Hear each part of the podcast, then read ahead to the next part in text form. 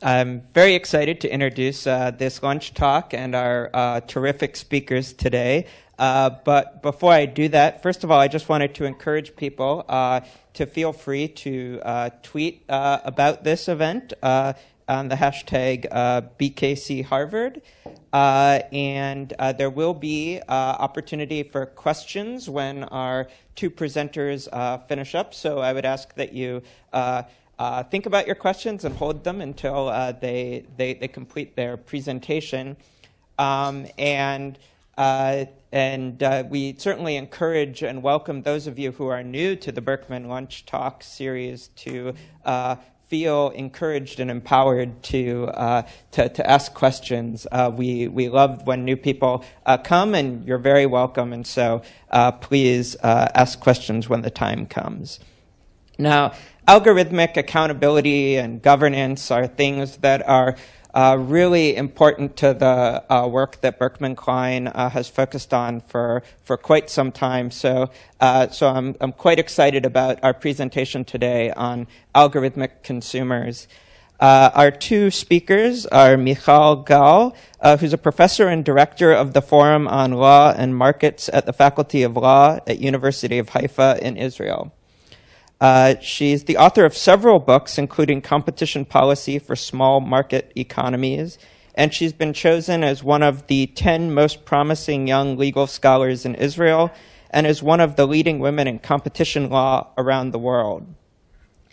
Niva Elkin Koren is a visiting professor this semester here at HLS, uh, where she's been teaching digital copyright, and uh, we're very pleased that she's been a faculty associate uh, at the Berkman Klein Center. Uh, she's the founding director of the Haifa Center for Law and Technology and the former dean uh, at the University of Haifa Faculty of Law. Her research has focused on legal institutions that facilitate private and public control over the production and dissemination of knowledge and she's an expert on digital governance and, uh, as you'll see in the next few mi- moments, legal oversight of algorithmic decision making. So, uh, with that, thank you, uh, and I'll turn it over to you.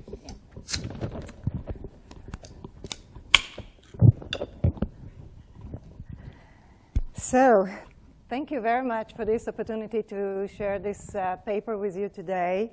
Uh, it's actually a paper. We forgot to upload the, uh, this version uh, to the website, but we'll do it uh, right after this presentation. But it's also part of a project and uh, a few projects that uh, we've been collaborating on, and therefore we are very much looking forward to your input and reaction to some of the ideas that we want to um, uh, present. We've actually presented this uh, in various formats in the different worlds in which we uh, reside. Uh, and, and we should probably thank you for just bringing us together. This is, would be the first time we presented together.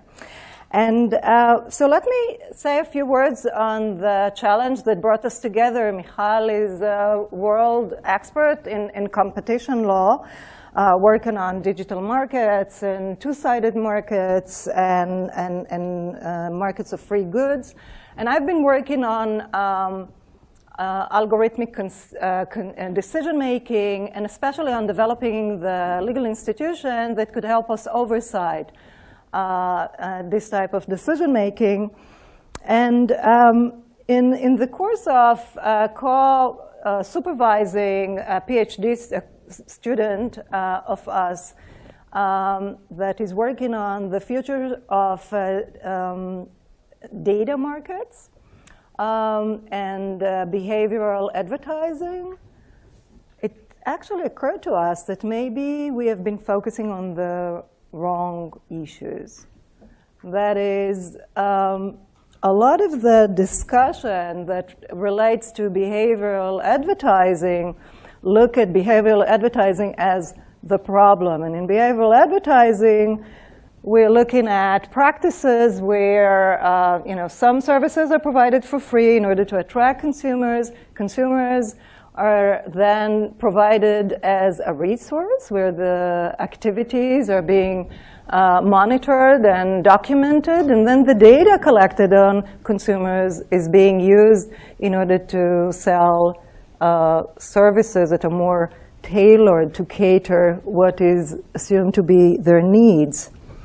And the question is uh, whether uh, this model is already um, outdated, whether it's at all efficient to use this uh, system and the tools that we are uh, looking at um, in order to uh, convince consumers to buy, where we can actually use data and uh, machine learning and artificial intelligence in order to put together directly suppliers and consumers. So when uh, we look at the literature looking at algorithmic consumers, we often see the dark sides. And uh, we, we get some uh, serious challenges and uh, concerns regarding consumers' autonomy and privacy and uh, hidden discrimination and some of the risks for collusion and power in the market. But in fact, a lot of this literature, and, and some of it we've heard uh, in this Berkman talk that we heard last week, a lot of the literature uh, focus on suppliers. And the question is whether we can actually focus on consumers, whether we can imagine a technology uh, that would actually work for consumers. And more importantly, whether we can imagine a market, whether we can envision a market that would actually produce these type of con algorithmic uh, consumers that would actually uh, work for uh, promoting the values that we care about. So uh, that is uh, basically our project looking at the affordances that are provided by some of the tools that we're all using and that we see are coming, and uh, better understand how they work, what type of affordances that they offer, and especially look at the market dynamics that they create. If there is one uh, insight that uh, you know, that uh, or bottom line that we can give you from this uh, lecture, it is that the the way uh, uh, these affordances will come about would probably depend on market dynamics and uh, to some extent on the way uh, our reg regulatory uh, intervention would shape them. So uh, if we take a closer look at some of the tools that we're using, some of the tools are actually here. You know, we, we use a lot of tools that would assist us in um, consumer in, in, executing uh, online uh, transactions, ranking applications, recommendation applications. They always-on devices, some apps that help predict the price. But uh, when we talk about uh, algorithmic consumers, we talk about uh, a new generation of systems that actually go beyond uh, this offering of more information of, or using information more efficiently, and we look at systems that would actually help us identify our needs and help us select the optimal transactions. And uh, in many cases, would also help us to execute uh, these transactions. And, and our argument in the paper is that actually, even though these technologies do not reflect any major technological leap, uh, they actually might be a game changer in terms of uh, the market behavior, but also in terms of the legal challenges that they are uh, posing. So if we take a closer look at uh, this transaction or the way algorithmic uh, uh, consumer systems would perform, we see a lot of da data sources, Internet of Things, a lot of sensors, wearables, uh, detecting uh, some of our behavior signaling uh, a refrigerator that give a signal of that uh, we are out of milk.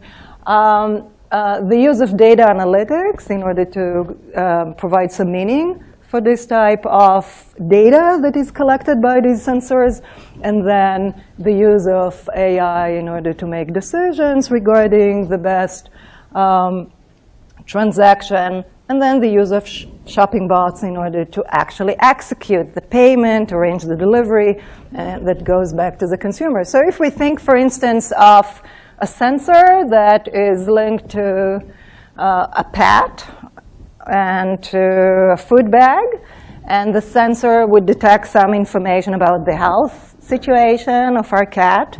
Um, and, and also the qu quantity of food that we have in the bag that could be communicated and linked to a lot of other uh, lots of other data that is collected from other cats and uh, food bags uh, around the region or the country, but also with other data sources that would uh, provide uh, some meaning to whether uh, the, you know, the temperature of the cat signal a disease or not whether they need more nutrition, whether, um, and, and, and what is the price situation, you know, whether we should switch from the uh, cat's food that uh, we bought in the past, you know, in the past to something uh, new. Once this information is being processed, uh, a selection of the best and optimal decision could be made and uh, the transaction could be executed uh, by uh, the system, consumers in this scenario would only have to opt in to a system of that sort, and that and then a lot of the you know other activities will be taken care of. So um, there are of course some um, obvious um, advantages of um, a system of that sort. Um, they're really trivial, but you know, lowering the cost of that transaction, making it uh, more quick and speedy, enabling us to uh, address a lot more transactions that than uh, that we need, uh, enabling uh, consumers to um, take advantage advantage of systems that allow a more sophisticated analysis of some of the parameters um, and to take into account a lot of uh, different parameters in the decision.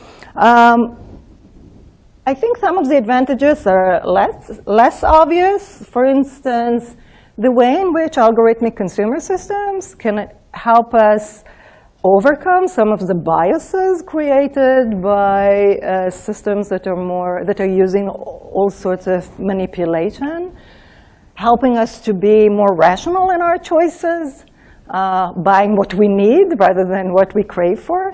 Um, uh, in some cases, um, you know, not to uh, go after the colorful uh, package or the attractive commercial, but actually make a decision uh, that is true to, um, to our needs. And, and I think um, also, not uh, trivial is, is the ability to defer some decisions to the system and leave uh, a consumer according to their preference with uh, the decisions that really matters to them. Uh, and so when we talk about information overflow, that could be a, a really important option. Not all of us want to uh, make specific choices regarding or you know paper towels and you know what type of uh, uh, you know I don't know the, the, the, the, brand of sugar that we want to um, to to order. Uh, there are of course some um, downsides to that. Uh, um, we, we we can see these system becoming systems becoming more vulnerable or make a bigger chunk of our life more vulnerable to um, cyber attacks. Um, we um, we could talk about it more in the Q and A's, but the system could convey uh, our preferences, but it won't. Sorry, it won't point, and uh, the system will. Um, actually shape our preferences, taking nudging into account. How do we secure against that? There is always a fine line between the two. Um, of course, some reduction in autonomy. Consumers would opt for that, but to what extent they can leave some uh, discretion, how much discretions, uh, uh, discretion uh, consumers would have in using such systems once you buy into it.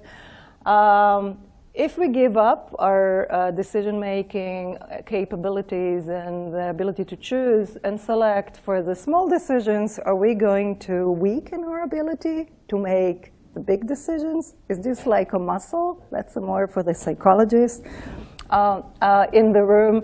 There are some cognitive effects, of course. Uh, so, you know, if using every new technology, some have been documented uh, in the literature, just uh, right. I mean, the shift from maps to GPS and the way it affected our brain and sense of uh, location. And of course, the big elephant is privacy, right? And um, we, we don't want to live in the matrix. Um, and um, we need to be able to protect against that. But the argument of the paper is actually that a lot of these downsides are actually actually depend on what's going to happen in the market, in which in what type of market these technologies uh, will evolve, and how is market dynamics is going to facilitate uh, diversity uh, and and create um, um, capabilities for overcoming some of these uh, uh, challenges uh, and others. We did not mention collusion, discrimination, and power, but for that I will turn to Michal to continue and walk us through these. Thank you. Thank you so much. Um, okay, so um, what I want to talk about is to look a bit uh, on how this technology might shape market relationships. And then we start, I mean, we talked a, a bit, Niva talked a bit about how it would shape uh, uh, consumers' uh, um, uh, welfare. Um, of course, it's uh, much more in the paper, but let me talk a bit about suppliers. How would it affect suppliers? So um, one of the things that, it, um, that would change is it, in what to invest. What would suppliers invest in a world where we have algorithmic consumers making some of the cons consumption decisions for people? So um, Part of it would be uh, investing less in marketing, which caters to irrational uh, biases. Some of it might be less physical stores and uh, uh investing more in virtual uh, ones. Part, uh, some of it would be investing less maybe in translating your websites because the algorithm doesn't really care what language um, the website or the offer is in. Part of it would be in reducing the level of risk uh, or uh, that, um, uh, that buying from you would um, create because maybe the algorithm might be able to look at that parameter as well. Another thing is that um, it might affect how much to invest because if decisions become at least a bit more rational with regard to some products, then you can make different decisions than the ones that you made before. And another thing is that it might even create fairer contract. And why is that? Even today, there are people who are working on algorithms which can actually read, okay, the contracts which are offered by um, um, suppliers online and suggest how fair the contract is. And if you know that the algorithm is going to give points to how fair your contracts really are and put that in the decision algorithm, then it might lead us to maybe a bit more fairer contracts than we have today in a world in which we usually just accept the contract which is online, not really reading what we are um, um, what we are agreeing to uh, with regard to many transactions. Now, let me uh, talk a bit uh, now about the interactions between uh, um, consumers on the one hand and suppliers on the other. Now, I, uh, um, I think that these interactions lead us to some of the most important things that come out of the paper because as Niva said, some of the, uh, most of the research about algorithms in the marketplace has focused on suppliers, and it has created or it has uh, uh, focused on some of the problems that algorithmic suppliers can actually create in the marketplace and uh, are actually uh, um, creating. So one of them is, for example, discrimination. Because if the supplier has an algorithm that knows what your preferences are, what your past choices were, who you are, if it has information about your digital shadow, that it might be that the price that different consumers are offered through this algorithmic supplier are going to be very different depending on the level of elasticity of demand of each and every consumer. And actually, this is created, uh, uh um, uh, this is already created in the marketplace. You saw last week uh, it was uh, uh, about almost perfect price discrimination with regard to at least some of the um, algorithms that are operated by suppliers. So one of the things that we suggest here is that um, algorithmic consumers can actually fight part of this uh, discrimination. How can they do that? They can do that by uh, two, uh, um, uh, in two ways. One is that now you have an intermediate which buys on your behalf. And if that intermediate, um, if, um, uh, if the supplier does not know who uh, the intermediate represents, then it would have to change its pricing decisions. Another one is the aggregation of consumers by an algorithmic consumer. Because the way we envision the market or the way these algorithms already operate is that not uh, it, it, it's not that there's one algorithm per person, but rather there will be several algorithmic consumers which are offered in the market. They're already offered by Siri and others. Um, um, and each will have, uh, each will represent a lot of consumers. Now, if that is true, then when you uh, make a, um, when you buy something through the algorithmic consumer, it can aggregate the choices of many, many buyers. So it can buy, for example, a thousand, uh, a certain, uh, a, a, a, thousand books of a certain kind. However, the supplier would not know who these thousand people are. So it cannot really discriminate and change the price according to each and every one of these uh, uh consumers. Um, another thing that um, uh, many people are talking about, this is actually a very big issue for competition law people. There's going to be uh, uh, an event in the OECD about this. Many uh, um, competition authorities, including the American FTC, are looking very closely at this kind of behavior. Is that algorithmic uh, uh, suppliers, sorry, um, um, have a tendency now to engage more in I wouldn't even call it collusion. I would call it in parallel, uh, uh, uh, parallel uh, conduct or in, um, in coordination. And algorithms actually make it much easier to coordinate between suppliers. And why is that? Because um, you can do it through the algorithm. You don't actually need to meet and sit together and decide. The algorithm, once it has a model uh, which um, um, uh, reacts to other uh, um, models in the market can create coordination, a very high level of coordination in the market. It's immediate. Somebody reduces the price, there's a millisecond and the other algorithms also of suppliers reduce the price. So why would the first supplier reduce the price in the first place if everybody else is going to react? Okay, so things that for many years we assumed were, do, were done through human interactions and took time and sometimes we had, um, we could find traces and limit them, today are, uh, can be done through um, algorithmic suppliers. And so algorithmic consumers can counter this at least um, uh, uh, at least partially. This is really a partial answer here, but part of it comes from buyer power and calculation power uh, that can counter some aspects by, for example, deciding that no matter what the price is, you're always going to uh, um, buy a certain amount from a newcomer in the market. Or if the price it rises above a certain level, then you would wait and not buy beyond that level. Now, if there are several algorithmic supply, uh, algorithmic consumers, which many consumers buy, then they can overcome some of the co collective action problems that arise in, in, in this, uh, in this world. Another thing that is um, on the agenda today, and last week there was a big conference about this in uh, the University of Chicago, is concentration of many of, uh, of, of, the markets.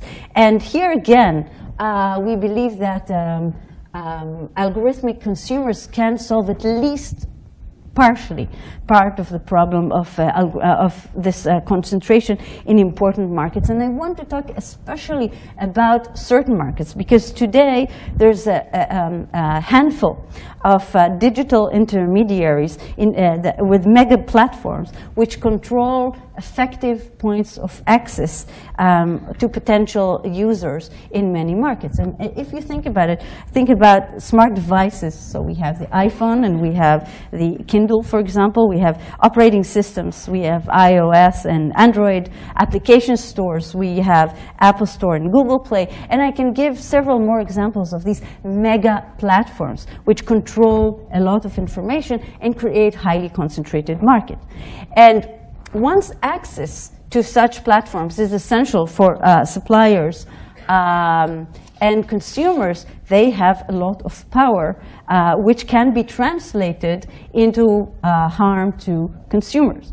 Um, and that is part of the work that was uh, presented here um, last week. And part of the problem is that they control big data. They control a lot of the data because we do a lot of our searches or a lot of our digital uh, um, uh, activities through these agents. Now, how uh, uh now, uh, this has led some authors to decide that, to, to have a bleak worldview in which um, these mega platforms are also going to control the digital butlers, and they are going to operate in their favor rather than for consumers. And what we're saying is that we're, we, we should not be so bleak, and uh, we think that um, technology is a bit like a phoenix, which reinvents itself time and again, sometimes, of course, with the assistance of correctly structured uh, regulation. And so that degrees of uh, power and methods of control might change. And let me offer you just a bit uh, of, uh, of the thinking that uh, uh, we um, just a bit of what we're thinking here. So part of it is, of course, the um, counter um, um, power of algorithmic consumers that um, can create other sources of uh, supplying consumers with at least some of the things that they look for in search engines, for example. Part of it is the locus of data, because um, once you think about search as the main gateway to consumers and to suppliers, that creates one worldview. However, we're not there. We're already in a world of IoT. We're already in a world where we have sensors, billions of sensors all over the world, and it is um, uh, suggested that we are going to have many more. And so we're going to have many more sources of data. And, and some of them are going to be to provide even better data than we have today. And if that is true, then it might be that uh, um, uh, the control over data and over digital shadow and um, about uh, uh and uh, information about our preferences is going to be much more dispersed. And so algorithmic consumers can use that information and, uh, and operate in a world which is much less concentrated than uh, we see today. Some regulatory implications, I'm going to go very fast through this because I've already taken a lot of time and we want to hear your questions. Um, because there's so many things, interesting things, that this um, um, new technology creates. Uh, questions, uh, many intriguing questions. For example, in contract law, issues like um, can a, an algorithm uh, operate in bad faith? Like in tort law, who is responsible for an harm which is created by an algorithm? For example, uh, in uh, consumer law, uh, what should be considered manipulation in such a world where algorithms talk with each other? Corporate law, uh, uh, for example, when is an agent um, within his duties when he's not following an algorithm's advice? And of course, one of the most important things here is competition law. So let me talk a bit about some of the challenges that arise in competition law, which is my area uh, of research. So one of them is access to users, because if the way to access users is through these intermediaries and they are concentrated, then algorithmic consumers might be good technologies, but they might not be able to access users. That might be one thing that we would need to think about. I think more important is access to data. Where is the data located? Who has control over the data? Will the IoT create more data which is more dispersed, and so the data uh, which is created by searches would be of less importance in this, uh, uh, in this world. Just envision a world in which we have a sensor on our glasses, which allows the algorithm to know what exactly we're doing at every minute, and then a sensor on our body, which uh, uh, um, allows the algorithm to know some of the reactions that we have to the real world. Okay, we're already, you know, uh, the technology is already there.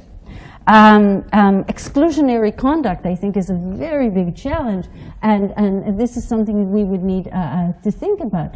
Um, and a part of it, um, I can talk about it more, and we can talk about it more in the Q&A, but part of it is what happens if algorithmic consumers decide not to buy from a certain seller, or for example, exclusionary conduct by intermediaries, because they would like to control the algorithmic consumers. If you think about it, um, and if you look at their, um, um at, at their uh, um, investments, uh, these large firms, um, yeah, eBay and uh, Apple and Google, have invested a lot of money in the past uh, two years or so in creating these digital butlers so that we should use their digital butlers rather than other firms' digital butlers because they do not want to lose the gateway to consumers.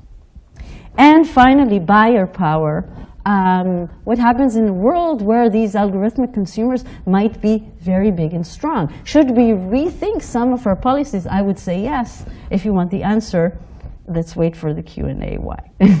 so thank you so much. And actually, the paper is going to be published. We are we made a mistake not putting it online, but you can definitely find it in SSRN, and it's going to be published. Is the last stages of being uh, um, edited for the Harvard Journal of Law and Technology.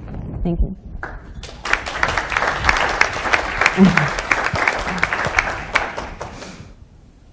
Uh, I wanted to thank you first. Uh, this was really interesting. Um, and uh, one question that I was thinking about is that it sounded like a lot of the benefits that you were talking about rely on having a robust and independent uh, market of algorithmic consumers. And it seemed like in some cases, uh, uh the, uh, the algorithmic uh, suppliers have recognized that possibility and have tried to sort of also create the algorithmic consumers. Like if you ask Siri for a ride, it will only give you the options that they've allowed people to plug in. If you ask Alexa to buy you cat food, it will only search on Amazon for the preferred cat food supplier.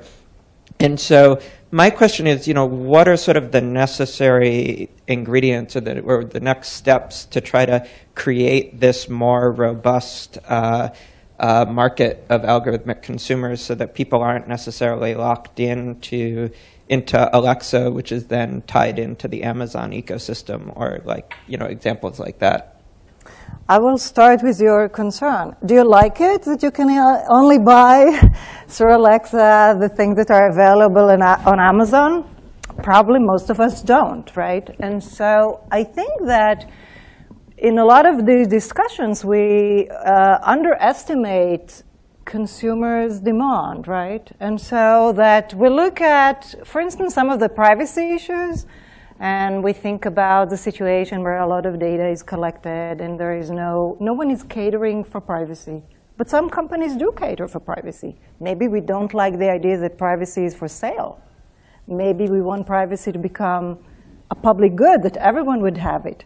But there is a market for that. So once you create some demand for appliances that could talk to different consumers, and that would be very beneficial. And I think our prediction is that as we move to the Internet of Things, uh, there'll be more pressure. I mean, right now, the choices are, you know, very, you know, like limited that you can make, right? So when Kindle for Amazon is only governing your books, and then Alexa would also govern your music selection.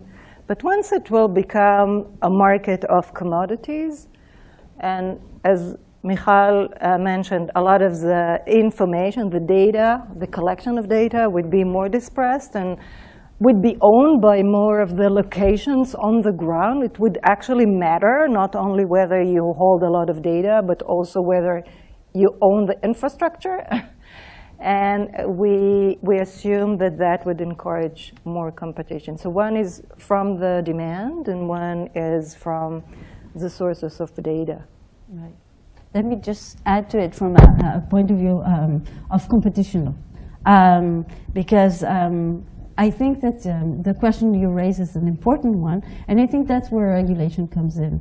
Because we think about, we should know what technologies are out there and ask ourselves, um, what are the kinds of barriers that um, firms are likely to put up so that we would not get to where we want to be. So one of the, uh, of the methods, of course, is for firms who are currently um, controlling the data and have a lot of power, like Google, to try and stay in the market game and not lose a lot of the power because of the IoT, just like uh, uh, uh, Niva said. So one of the things that they're doing is time is like Siri, what it does, it, it, it ties a lot of free services which you are already uh, using and um, a system which you're already aware of and a lot of uh, uh, free suggestions uh, and services together with this algorithmic consumer. And the question becomes of uh, I think that we should look again about um, whether this kind of tying should be allowed uh, under what circumstances it should not be allowed. What are the pros and cons? Should we um, ensure that there's more information? Would information solve the problems? Consumers knowing that the algorithm does not uh, um, um, um work in their favor. Uh, and, and so all these questions are, are questions that I think are important to put on the table.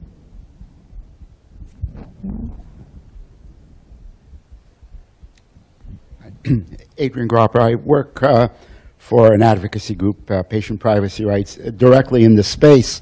And um, I'd like to hear how we, you think we might solve the regulatory capture issues that I face uh, all the time. Uh, to sort of oversimplify it, the consumer side is not organized. Mm -hmm. And a lot of what happens with respect to the regulations you're alluding to is effectively unable for either the patients or the physicians, in my case, to participate in. So uh, I don't think that there is uh, a ready-made solution for, for capture. But I think that uh, you know, the, the argument that we're trying to make is that consumers can also use the technology on their favor. And here, it doesn't necessarily have to be uh, market players. That could also be like NGOs, right? And so some of the information that Michal has mentioned could actually come from NGOs. And, and you're right. They're always underfunded. They're not well represented. In, uh, they're sometimes not even invited to the table of the regulatory decision making. Um, but um, using this technology would not make them weaker. That could make them stronger. So use it in collective action. That would be one option. It's not going to solve the problem of capture. It's, there is no, unfortunately, uh, at, least, at least not in this particular you know, technology, we can see a future with no uh, political capture. But uh, I think, uh, I'm not, but not necessarily make things worse, maybe a little bit better.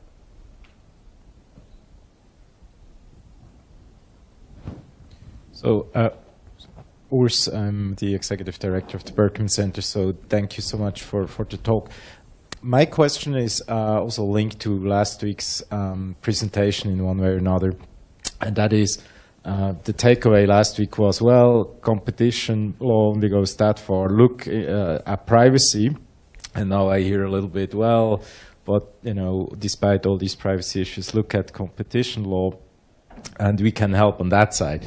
So, um, so I'm puzzled in a way. And uh, my question is, as you were addressing Ryan's um, question about the market conditions on the one hand side, then looking at uh, the regulatory responses that can be helpful to create the market conditions.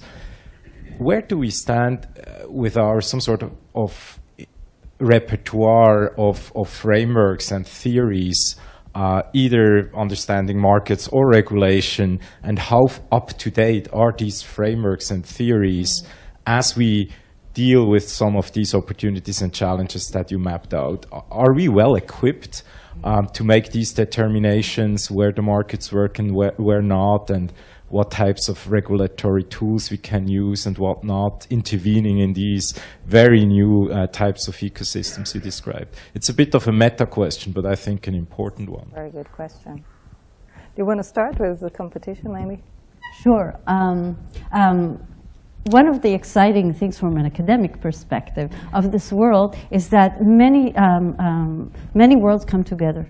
You can actually not speak about competition law and disregard privacy or consumer protection or other things. It all has to be combined. And this is one of the challenges that we're facing, that how do you combine all these different issues? And, um, and one of the problems with competition law, especially in the US, but less now in Europe, and actually I think that Europe in a way is leading here um, uh, uh, over the um, the approach taken in the US is that Europe is starting to think about non-price um, factors which come into a competitive decision. Because we all talk about a comparative advantage in the market. A comparative advantage doesn't necessarily come from price. Price is only one of the parameters that we take into account as consumers when we make our decision. Another one, for example, might be the level of privacy which is uh, uh offered by a certain firm. And so one of the things that um, the Germans and the um, French, uh, uh, uh, the German and the French authorities have started to do is to look at uh, privacy as a quality issue and then take that into account with regard to competition law decisions. And another example is, for example, with regard to free goods. This is an area which I've uh, written on with uh, Dan Rubinfeld. And, um, and, and there, one of the issues is if it's free, then it doesn't affect the market price. However, it might affect the quality of the good. Okay, so we need to change our um, tweak in a way what we already have and start thinking about new tools. Sometimes all we need is to change a bit. For example, for anyone who knows competition law, there's uh, the um, uh, a small, uh, there's the SSNIP test uh, which focuses on price. And one of the things that, that we can do is change the focus not only on price, put quality parameters there as well. However, some of the challenges will have to completely be rethought, and you can't work within the, the, the, framework. And one of them is what I alluded to before, is oligopolistic coordination or oligopolistic uh, um, parallel uh, pricing uh, through uh, algorithmic suppliers. Here, I think that we would need to really rethink um, uh, our tools because the ones that we have, the assumptions they're based on, do not work anymore. Um, so we assume that uh, most markets are not concentrated. Uh, but we don't need concentration anymore for coordination in an oligopolistic world. We assumed that reaction would be slow, so that if somebody changes the price, it would take time for others to change the price. That's not true anymore. Okay? So some of the assumptions that our, uh, that our regulation is based upon would need to be changed. So this is, this is a bad practice that both of us are answering each question because we're not going to hear a lot more questions. So I'll just be quick. Um, I absolutely agree with you. This is a, an excellent uh, meta question. And I think it's true for all uh, the shift to algorithmic decision making. And I think it's just to the way you link privacy and competition is also important. And I think that here, again, Europe you know, was leading in its thinking. So, for instance, the idea that you bring back the power to the people. The privacy probably in Europe would have to be reconsidered, just the idea of, you know, having an autonomous choice. I mean, in the system that we are describing, it would be meaningless to talk about an autonomous choice to decide what to do with your information because once you sign up to Alexa or to the algorithmic consumer that would work in your favor, you've given up, right? Uh, the use of data, at least by the provider that is collecting it in order to refine your preferences and make sure, you know, that this shadow of your, the algorithmic shadow of ours is actually making precise prediction of what it is that we need and we want. But I think in Europe there are some thinking, there is some thinking about, for instance, data portability that is built into the new privacy reform, data protection reform. That is really important. That could actually create competition. That is what we want, right? That people could, when they are fed up with Amazon and want to switch to the company that we don't, we cannot even name because competition will emerge, uh, then they can go with their data and that actually that data would be compatible to any of the standards that would be available. This is something that regu- this is how regulation can actually take care of competition where the data is the engine and, and, and the asset that is actually working this economy. Um, so my question is, to what extent should suppliers be able to discriminate between algorithmic consumers and human consumers? And as I ask that, I think about, for example, ad blockers, where developers of ad blockers try to seize consumer surplus against what publishers wish. So I could imagine the same way a large supplier like Amazon may say, we're not going to allow algorithmic consumers on our site, only humans, as a way to protect their own profit margin. Mm-hmm. That's an excellent question, you know, for regulatory authorities, right? This is like uh, probably something that you don't want to allow, right? If your if your assumption is that uh, that this is good for competition and for consumer welfare, you don't, you know, you, you would probably um, hold this type of practice illegal, this type of exclusion.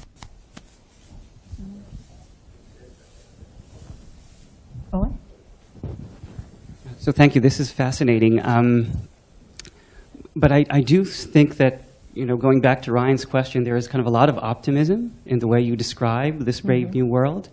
And I'm, um, and I'm just kind of wondering, so you present these algorithmic consumers as a counterweight to the algorithm suppliers and kind of balancing the playing field.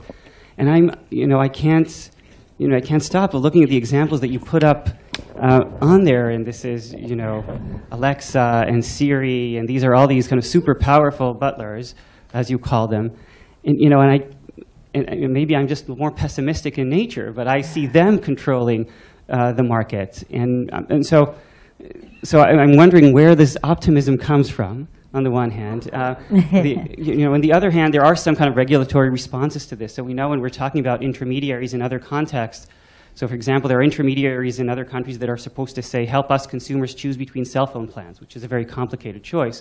And in some countries, these intermediaries have to be certified by the government, and the certification is based on the fact that they are not beholden to the suppliers, to the cell phone companies. Mm -hmm. They have to be independent in their business model. So maybe there are other regulatory ways to separate the uh, algorithmic consumers from the algorithmic suppliers. But I, I, think if we don't do that by regulation, then it's going to be very difficult. Just the other kind of final point going back to these cell phone uh, decisions, it's really difficult for consumers to choose the right plan. And now I imagine that this market for algorithmic consumers will work well as you imagine it if consumers will be able to choose between different algorithmic consumers, between different algorithms. And I'm wondering, do you think consumers have the ability, the sophistication to distinguish between the different algorithms to choose the one that is better for them? The choice of algorithm seems to be several orders of magnitude in terms of dimension more difficult for consumers to figure out. So, you know, how they deal with my preferences, what information they have, who are they beholden to, what is their business model. You know, I can think of like at least, you know, 20 different dimensions, and I can't imagine how a consumer would be able to choose effectively between these different algorithms. So, so fascinating, but I'm still pessimistic. I mean, I don't think that, I think it's, it's uh, well, first of all, I think it's always better to be more optimistic, especially nowadays. and so I think, and also just in terms of strategy, right, to be, uh, this is a technology, it's out there. the genie is not going back to the bottle. The question is whether we can use it for consumer benefits or whether we give up on that. And in some, you know, you'll see that in the paper itself, sometimes we call it algorithmic wars. And we, you, we, we think about this as a competition between algorithmic, al algorithms, you know, pulling into different directions. And I think that, um, you know, some of the problems that you mentioned are valid. And I think that it's when you think about consumers making a choice ex ante, thinking what would be the best way, you know, which would be the best algorithmic butler that could serve me, I think that could be very complicated and sophisticated. But then if you think about the experience and the ability to check out and in, you know, to this system, then you think about a, a competition that is more um, uh, vibrant and actually could be more effective. And actually, that what we have seen in cell phone, you know, between mobile companies, right? Once there is competition of that sort, and people can just go in and out, you know, with a certain provider, then, you know, that created some pressure, uh, competitive pressure. Let me, uh, I'll just um, be very quick in pointing a few things. Uh, I envision a world in which algorithms um, um, help us choose the algorithmic consumers. So you will actually have an algorithm making all the comparisons and telling you, Oren, you know, for this, this is best. Sorry? Uh, yeah, yeah, yeah, definitely. Definitely. So this is one of the things that might be in this world. And another one uh, is, of course, information. There, as long as you have enough information about different, uh, and you have di different examples of what is the best choice for you in that world and what the algorithm chose for you if there might be some method of doing it, maybe through algorithms as well, of providing you with this information, then you'll know Siri is not really good for me. Or it's not good for me with regard to these decisions, but it's good for that. And you're completely right that right now the firms that are investing in these algorithmic consumers are not necessarily maybe the ones that we would have wanted to invest in that. But does that mean that others will not invest? I don't think so. Hi, uh, Vivek Krishnamurthy with the Cyberlaw Clinic. So um, a question and a comment. So the question is this. Um, do you envision this working across all markets for all products, or are there certain kinds of markets that are particularly well suited? So I think about the market for toothpaste versus air travel, right? There are 36 varieties of toothpaste at Target, right? And how do I choose between them? It's bewildering, but it's also hard to get to reveal my preferences, right? Whereas airfares, um, it's a market where information is a lot freer, where the goods are more comparable and that the distinctions between the goods can be more readily drawn. So I can more easily see an algorithmic consumer acting as my fiduciary, that's the comment, uh, on, on uh, airlines than on toothpaste, right? So the second is, if you're going to interpose uh, a new kind of intermediary that's going to make these choices and collect a lot of informa information, from a regulatory perspective, I would think that it would have to be a fiduciary. It would have to have a legal responsibility to optimize my welfare mm -hmm. and not someone else's to prevent capture and to also have the benefits to consumer welfare that you're proposing. But then the question is of cost. How, do I, how does a, this fiduciary uh, recoup the cost of the service that it provides? Is it going to be skimming a percentage as a fixed fee? I mean, there's, so, there's some interesting economics behind how one pays to get to this utopia, which I agree is a better place than we are now. But there's a, there's a bootstrapping problem, it seems to me, there. And just to um, piggyback off that, there was a question online on Twitter, um, do we need a fiduciary duty for algorithmic consumers? Otherwise, they will make profit maximizing decisions. For example, Alexa would focus on Amazon. Mm -hmm. okay, good. Um, let me um, pick up on your first question first. And uh, um, uh, do we envision this operating for all markets? Um, I think you can take it to even, uh, you know, you, you, talked about toothpaste versus airfares. These are easy examples. Let me give you, uh, uh, I think, uh, ones that I think are more uh, problematic. Um, would we allow the algorithm to choose, for example, um, our president? Or our representative. Maybe it can make a better choice. I don't know, but but anyway, or our business partner,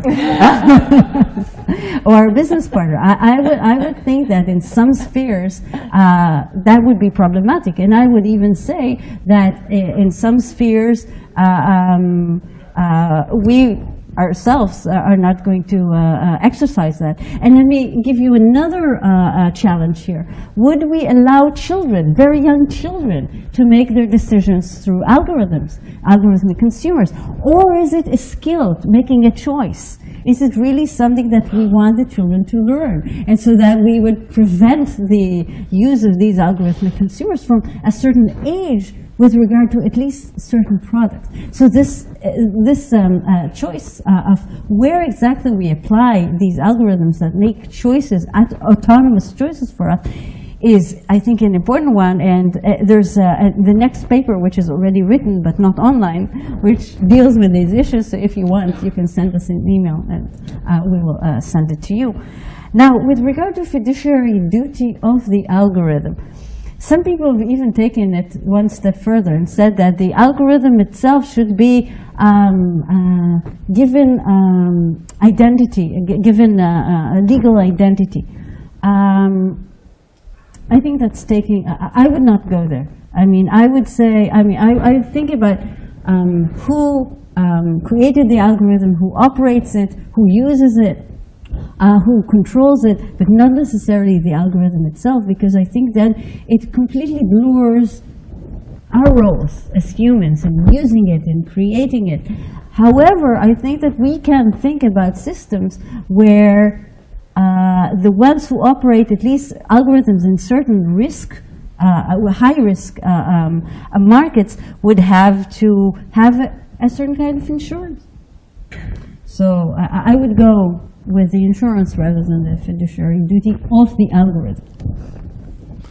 Can I just uh, say just quickly that fiduciary, yes, you know, I think that that's a very good framework legally, and but that goes uh, to a lot of uh, our, you know, my own thinking about data and the way it has to be handled, and I think. Um, that uh, with respect to the cost, just very quickly, we're talking about algorithms. We sort of so uh, we became so cynical that we forgot about open source, and that this is something that can actually be developed um, bottom up. And so we look for the Amazons of the world to create these things for us, but this is something that actually has some advantage to the crowd uh, in combining data and, and creating the code. So I, I would also think about you know, the role of civil society in here. Hi. Um, I'm Actually, if we could um, interrupt you just for a second, Christoph. We're going to stack three questions. We're going to throw three questions, the last three questions. They're going to come from you, Ron, and you, and, um, and then answer them. Can you do that? Do you mind? Okay. Thank you. Hi, I'm Christoph Graber, faculty associate at the Berkman Klein Center and visiting from the University of Zurich. So first, thanks very much for um, studying what happens when the genie is out of the bottle. Um, so you are very optimistic, as uh, it has been uh, said already, and uh, it appears to me that your optimism relies very much on the work of um, regulatory authorities, including um, competition authorities. But um, as Urs has already mentioned, the problem, one of the problem is to make sure that we have a comprehensive view of uh, the values and interests uh, that are uh, at stake. You mentioned also an example of how privacy issues can be reformulated within a, a scheme or a logic of uh, competition law.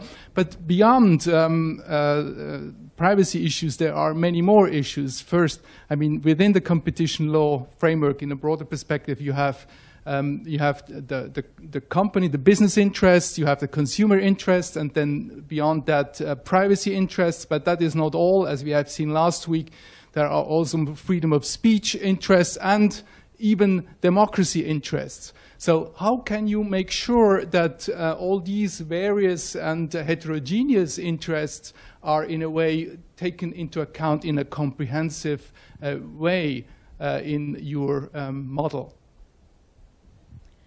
And to take it a slightly different direction, my name is Caroline Tro, and I'm a researcher up at the Fletcher School at Tufts. Um, the, it seems like the assumptions that we're going to be basing the algorithms on, or the algorithms we're going to be working on, are going to be key. And just turning it over to machine learning might seem more attractive than relying on psychology studies or current science.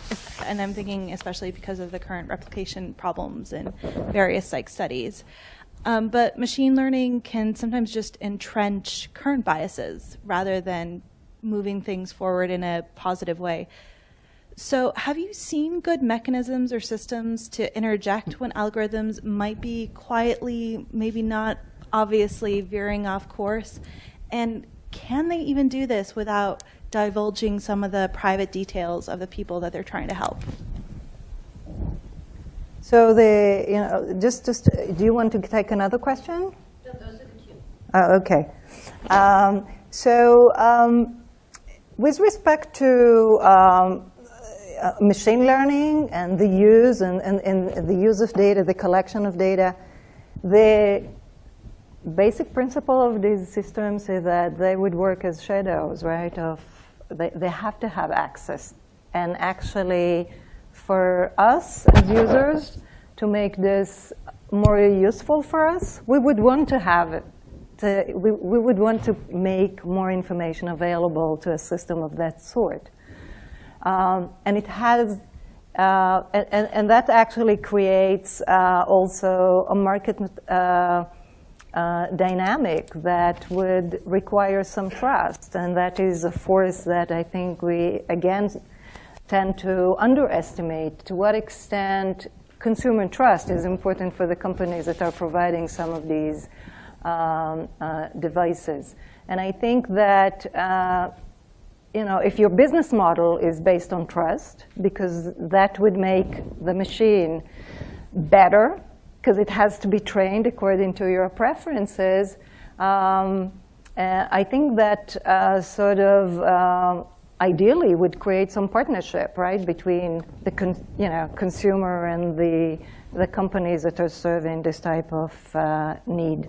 Um, to the extent that I heard you uh, your concern, and I'm not sure that I uh, understood you correctly, uh, with respect to some path dependency in machine learning.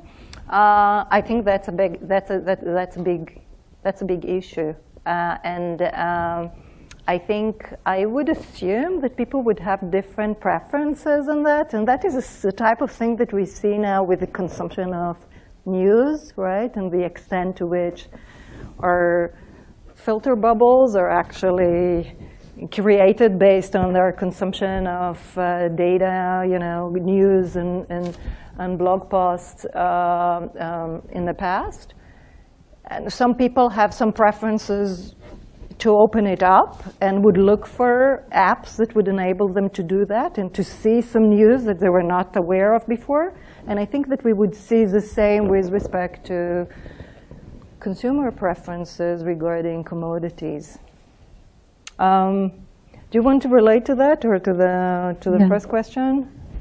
Um, yeah, I, um, I, I would agree with everything that Niva said, and I would think you know last week I, I gave this presentation or something uh, relatively similar in Rome, and uh, a computer scientist stood up and he said, we computer scientists can create an algorithm which does not rely on path dependence. Um, it might be that, at least with regard, uh, uh, uh, that you can maybe devise some uh, um, algorithms that can do that. Right now, if you're only relying on the existing data, I think that would be problematic. However, I can envision, and I, I, I, you know, I'm just, you know, thinking about the technologies that we already know. I think that part of it can come from other. The solution might come partially from other sources of data, sensors that provide information about your reactions to the real world in real time. That's a different kind of data than data about what you did yesterday, and that might change at least, or, or at least limit Okay, part of the path dependence. So that's my answer here. Okay, it's a big, it's a big question of democracy. How do we, how do we address the crisis of democracy? We started the semester with your presentation on this particular issue, right? Um, well, as I think that that was, you know, as, as I addressed the first question, algorithms are not going to solve the problem of regulatory capture, and they're not going to solve the problem of democracy. I think that there is uh, that we need to adjust our thinking, and I think that a lot of our discussions regarding algorithmic decision making looks at the way it is being abused by the big players and is sort of in the defensive. One of the purposes in this paper was to start to look at this as an opportunity and make and get and take a more proactive um, approach to, the, to some of the challenges. And I think that always to think about how we are going to limit the way Amazon is going to use it and how are we going to limit the way in which Google is searching for our data is good. Is good. Not that I, you know, object that. I think it's insufficient. I think that in order to save democracy, and if we look at the big picture, we need to really uh, think about proactive strategies, and one of them is to offer alternatives. And let us just be reminded that 20 years ago, if we had this conversation, we would look at Microsoft as the evil. And Google was a very small startup. It was not even a startup company.